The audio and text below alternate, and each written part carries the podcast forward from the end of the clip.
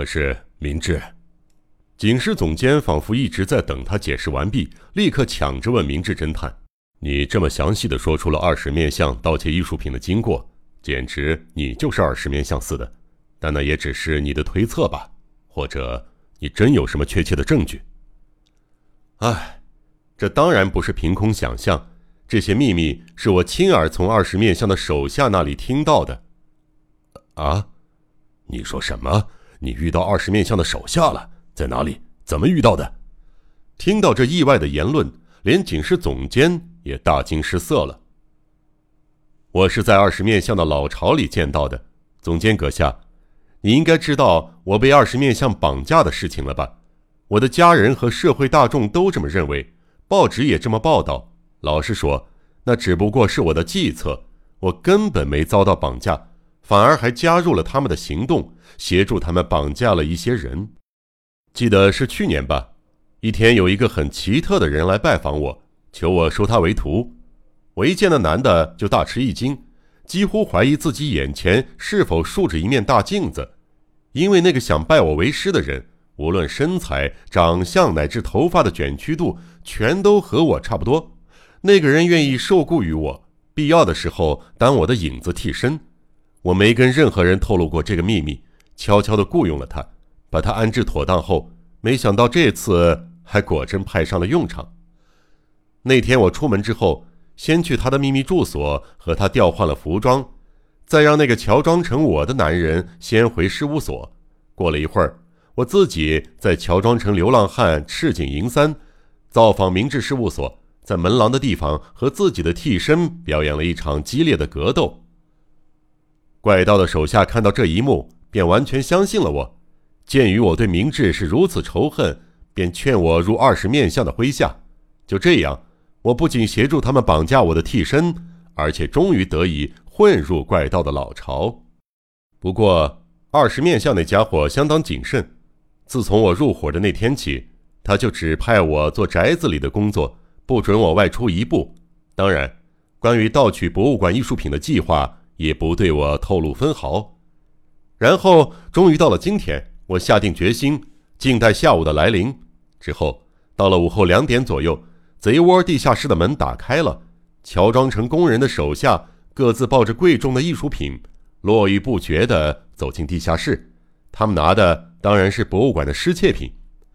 在我留守地下室期间，已备妥了酒菜，接着。我就举杯向凯旋而归以及同我一起留守的伙伴们劝酒，众贼徒在大功告成的狂喜下频频举杯。最后大约过了三十分钟，只见一个人、两个人，最后所有的人都昏过去了。你问为什么？答案不是很明显吗？因为我从贼窟的药房里取出麻醉剂，事先混在酒里，然后我才得以脱身，跑到附近的警局说明原委。请他们逮捕二十面相的部下，并且暂时保管藏在地下室的全部赃物。各位应该很高兴，失窃品得救了。帝国博物馆的艺术品，还有那个可怜的日下部老人的美术城宝物，以及二十面相过去偷来的所有物品，现在都将一一的完璧归赵了。明智的长篇说明，听得众人是如痴如醉。啊！名侦探果然没有辜负众人的期望，他实现了自己当初许下的诺言，凭一己之力找到贼穴，挽救了所有的被盗珍品，还使贼徒们落入法网。明智，干得好，干得好啊！过去我小看你了，在此，啊，我要郑重的向你致上最深的谢意。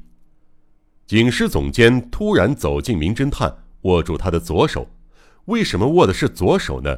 那是因为明智的右手没空，那只右手到现在都还是和博物馆老馆长的手紧紧的交握在一起呢。这倒是怪了，明智为什么要那样一直握着老博士的手不放呢？那么二十面相那家伙也喝了麻醉药吧？你一直说你是他的手下，一次也没提到二十面相，该不会是让主谋给逃了吧？中村警部突然察觉到这一点，忧心忡忡地问道：“不，二十面相没有回到地下室。不过我倒是牢牢抓住他了。”明智照旧带着那迷人的微笑回答：“他在哪里？你到底在哪抓到他的？中村警部急切地问。其他人，包括总监在内，也一直紧盯着名侦探的脸孔，等他的答案。就在这里抓到的，明智从容不迫的回答：“在这里。那么他现在在哪里？在这里呀。”明智到底想说什么呢？我说的是二十面相。警部一脸狐疑的反问：“我说的也是二十面相啊。”明智像鹦鹉学舌，幽默的回答道：“请你别再跟我打哑谜了，在这里的全都是我认识的人，难不成你是说二十面相躲在这个房间里吗？”“对，没错。不信我就让你看一下证据吧。”再次劳驾，不好意思，楼下会客室有四位客人在等着，有没有哪位可以帮我去把他们请过来？明智又提出了意外的要求，一名管员急忙下楼去了。没多久。楼梯便响起杂乱的脚步声，所谓的四位客人一起出现在众人面前。一看到他们，在场的众人不由得失声惊叫。站在四人当中最前头的白发白染的老绅士，不正是北小路文学博士吗？剩下的三个人全是博物馆员，也就是昨晚值夜班，自今早便下落不明的那三个人。这几位。是我从二十面相的老巢里面救出来的，明智解释道。然而，这到底是怎么回事呢？这下不就有两个北小路博士了吗？一个是刚刚从楼下上来的北小路博士，另一个是打一开始就一直被明智拽着手的北小路博士。从服装到长相都分毫不差的两名老博士，面面相觑着瞪着彼此。各位。二十面相的易容术有多么高明，这下都有体会了吧？明智侦探话刚出口，就冷不防的把直到刚才都很亲切握着的老人的手猛地扭到背后，将对方按倒在地板上，几下子就把老人的白色假发、白色假胡子全都扯了下来。藏在道具下面的是一位有着漆黑头发、面孔光滑的年轻男子，不消说。这正是如假包换的二十面相本人。哈哈哈哈哈！二十面相辛苦你了，你一直都很难受吧？眼睁睁的看着你的秘密一个接一个暴露在眼前，你却得咬牙忍受这种无力改变的痛苦，还得装出若无其事的样子听我叙述。就算想逃，当着这么多人的面也逃不掉。不，最重要的是，我的手代替手铐。紧紧扣住了你的手腕，你的手腕麻痹了吧？请多包涵，也许我把你欺负的过分了些。明智带着怜悯的神情俯视着低头不语的二十面相，一边略带嘲讽的安慰他。不过话说回来，乔装成馆长的二十面相怎么就不知道早一些逃离呢？昨晚既已达成目的，只要和那三名替身馆员一起离开，不就不用在众人面前？丢这个脸了吗？但是，各位听众，这就是二十面相，他不消逃走，只是狂妄的留在作案现场。他是想好好的欣赏警方发现了博物馆里的艺术品全都成了赝品之后是如何的惊诧，又是如何悔恨的。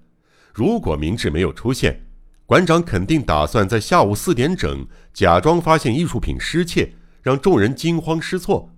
这很符合二十面相特有的冒险风格，可惜他冒险过了头，乐极生悲，招致难以挽回的败局。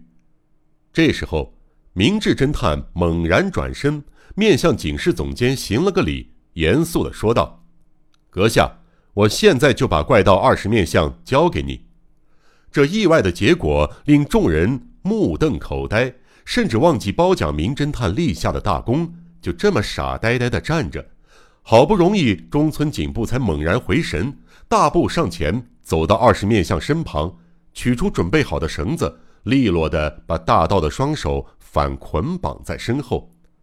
啊，明智，谢谢你，多亏有了你的帮忙，我深恶痛绝的二十面相这次终于真正落网了。我从没像今天这么高兴过。中村警部的眼中闪烁着感激的泪光。那么我就带走这家伙了，让门口的同事也高兴一下。二十面相站起来。颈部拉起垂头丧气的怪盗，向众人行个礼后，和先前站在一边的巡查一起，匆匆下楼离开了。博物馆的正门聚集着十几名警员，当他们看到中村警部从建筑物正门口牵出反绑着双手的二十面相时，争先恐后的拥到长官身旁。各位，你们高兴吧？在明智先生的大力帮助下，终于逮到这家伙了。这就是贼首二十面相。警部骄傲地宣布，警察们中间顿时响起一阵欢呼声。至于二十面相，可就窝囊了。怪盗似乎也认清了自己大势已去，再也无力展露出往日那狂妄的笑容，只是神情沮丧地垂着头，连抬头的勇气都没有了。之后，一行人将怪盗夹在中间，走出正门。门外有一片繁茂的树林，树林彼端停着两辆警车。喂，谁去叫一辆车子过来？听到警部下令，一名警员立刻握着佩剑向前跑去。众人的视线追着他的背影转向远处的警车。原来警员们看到怪盗一脸沮丧的模样，都觉得十分放心。中村警部一时也被警车分了神儿。也就是说，那一刻。众人的目光都离开了怪盗，这对怪盗来说正是绝佳的机会。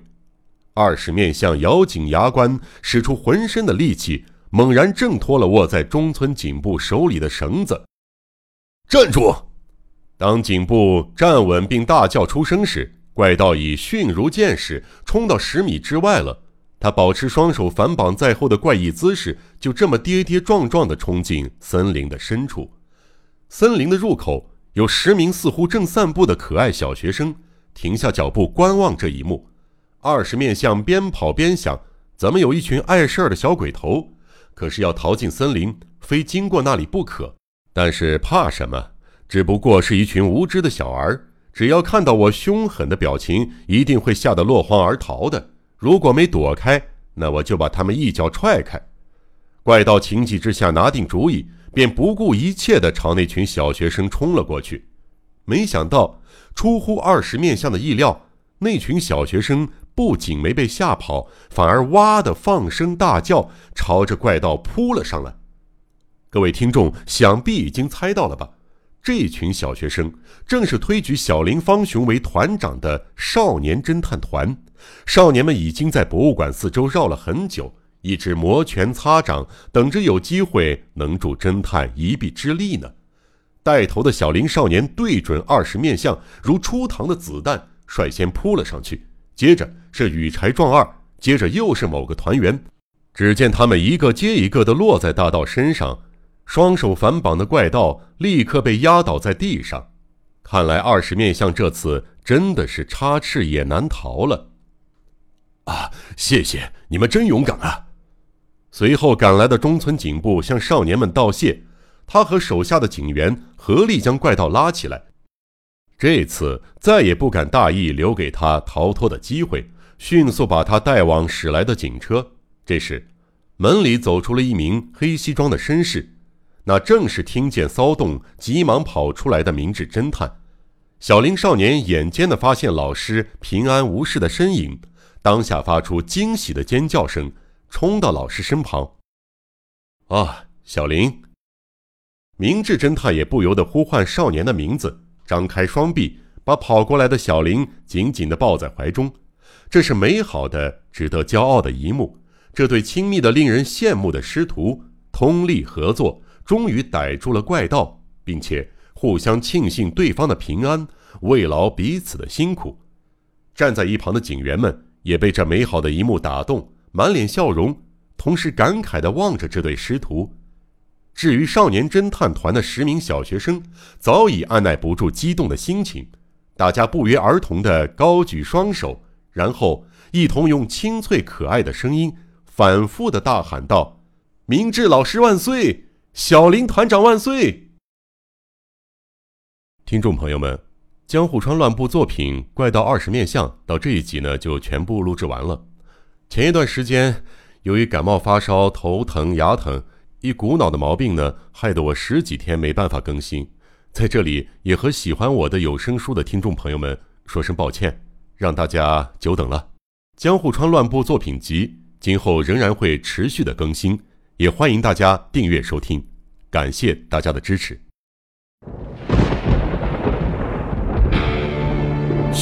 悬疑、惊悚、恐怖、恐怖、推理、推理，《江户川乱步小说集》，我是播讲人赵鑫，让我们一起走进这个光怪陆离的世界。光怪陆。